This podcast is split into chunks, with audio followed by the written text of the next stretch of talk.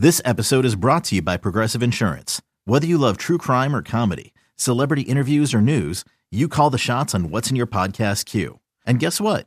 Now you can call them on your auto insurance too with the Name Your Price tool from Progressive. It works just the way it sounds. You tell Progressive how much you want to pay for car insurance, and they'll show you coverage options that fit your budget. Get your quote today at progressive.com to join the over 28 million drivers who trust Progressive. Progressive Casualty Insurance Company and Affiliates. Price and coverage match limited by state law. For the cheeseheads who want it fresh and the ones who think Lambeau is a cathedral, this is Pax What She Said. Now, here's Perri Goldstein and Maggie Loney. Quick, let's talk about this Broncos offense because Okay. They're really bad. I mean, like, they're really bad. Not as And bad as last year. Which Okay, is sad. well, Right. I mean, you're not getting flowers for that. I'm just saying, Yeah. like, um, I their tight end is on the injury report. He's a did not participate. Greg Dulcich. He's probably not going to play. Um, let's talk about Russ Wilson because I'll take any opportunity to dunk on Russell Wilson because I despise Russell Wilson and I have for a very long time. And watching League catch up to it has just been so validating. Russell Wilson is bad. Russell Wilson is bad. This team, I want interceptions. I want sacks. Do you have the sack numbers for the season? Front of 19 so far in six games. Sacks. Sacks on sacks on sacks. The one thing I think this defense did really, really well um, against the Raiders was getting to the quarterback. They got to the quarterback very well. Guess what? Another opportunity here. This is not a good, not a good offensive line uh, by any stretch of the imagination. You get to Russell Wilson because again, he has the same kind of not to compare him to Aaron Rodgers, but in this one similar instance, he has the Aaron Rodgers propensity to hold on to the ball. And when your receivers aren't getting open and you have no opportunities to get the ball down the field, you can get to Russell Wilson very easily. And teams have this season. So please sack him a lot.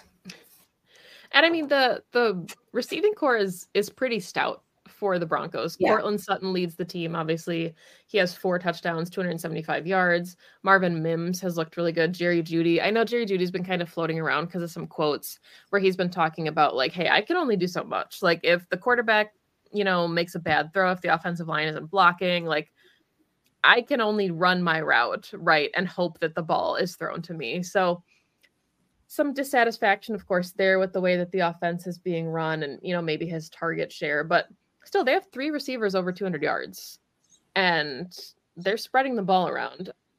Um, Samaje Perine also has played pretty well. He's more dynamic as a receiving threat than as a rushing threat, but they've got Javonte Williams, Jaleel McLaughlin. Like they're they're putting up some numbers on the ground. It's just there's so many opportunities for this Packers defense to capitalize. And I think that's what this all goes back to. And it's what we said against the Raiders too. Like this is a very winnable game. And even if it is an evaluation year, you still need to win the games you're supposed to win. Yeah. Because there's plenty of games on the schedule that you're not going to be picked to win. You're not going to be favored in those games. So these are the ones that that really give you a true evaluation because if you can't go out there and beat a bad football team, what does that say Then your you're a bad- team? then you're a bad football team. yeah.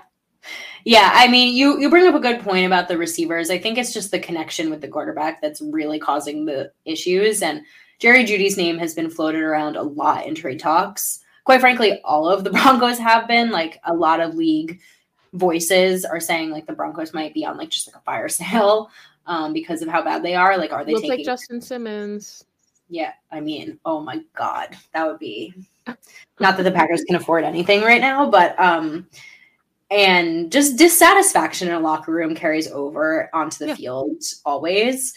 Um, I love. I'm so glad you brought up their rushing attack because I was going to say that Javonte Williams is also like is he's a good running back. Like that that's a that's a good running back um, that you're going to need to contain. So once again, do not let this team hand the ball off. They won't because it's Russell Wilson, and that's just not in like the DNA of any Russell Wilson led team. Um, but don't let him just hand the ball off to Javonte Williams. Contain him. Make Russ throw the ball. Get to Make Russ. him cook. Make him cook. um and do do what you do best, right? I think we say this every week, but like this is a pass defense. Make them pass. Play your defense. Yeah, and play into your strength as a defense, which Yeah. so far has been the secondary. Um, so let's go ahead then and ride into some of our score predictions for this game. I don't know. I no longer feel confident the Packers are going to put up large numbers. Um, That's fair. so I'm thinking like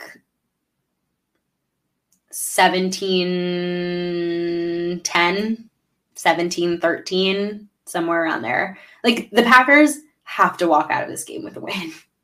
So, but I don't think it's going to be high scoring. I think this is going to be like, i I'm sorry to anyone who like has to watch this game that doesn't care about these two teams. Like it's it's probably not going to be that exciting.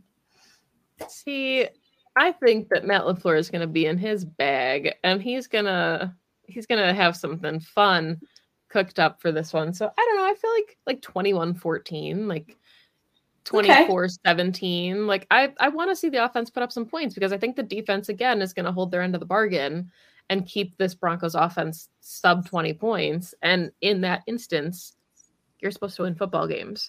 So the defense is going to hold them to less than 17. The offense needs to put up at least 20.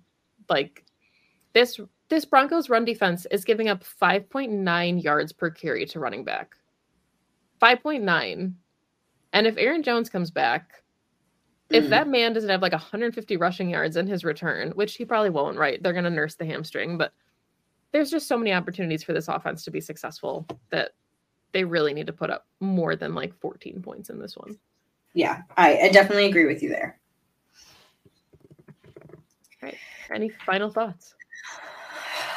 Um, this was a very weird schedule, this early schedule. It's been like three Sundays without Packers football. Um, and while I've enjoyed, you know, living my life and uh doing things other than football on Sundays, I'm ready for that to change. So go Pack.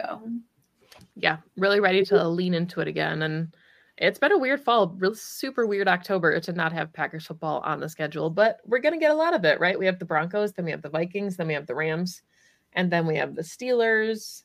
Really good stretch of games coming, really fun games. Detroit on Thanksgiving, obviously, Chiefs on Sunday Night Football, Simone Biles and Taylor Swift possibly in the same area at the same time. Very exciting.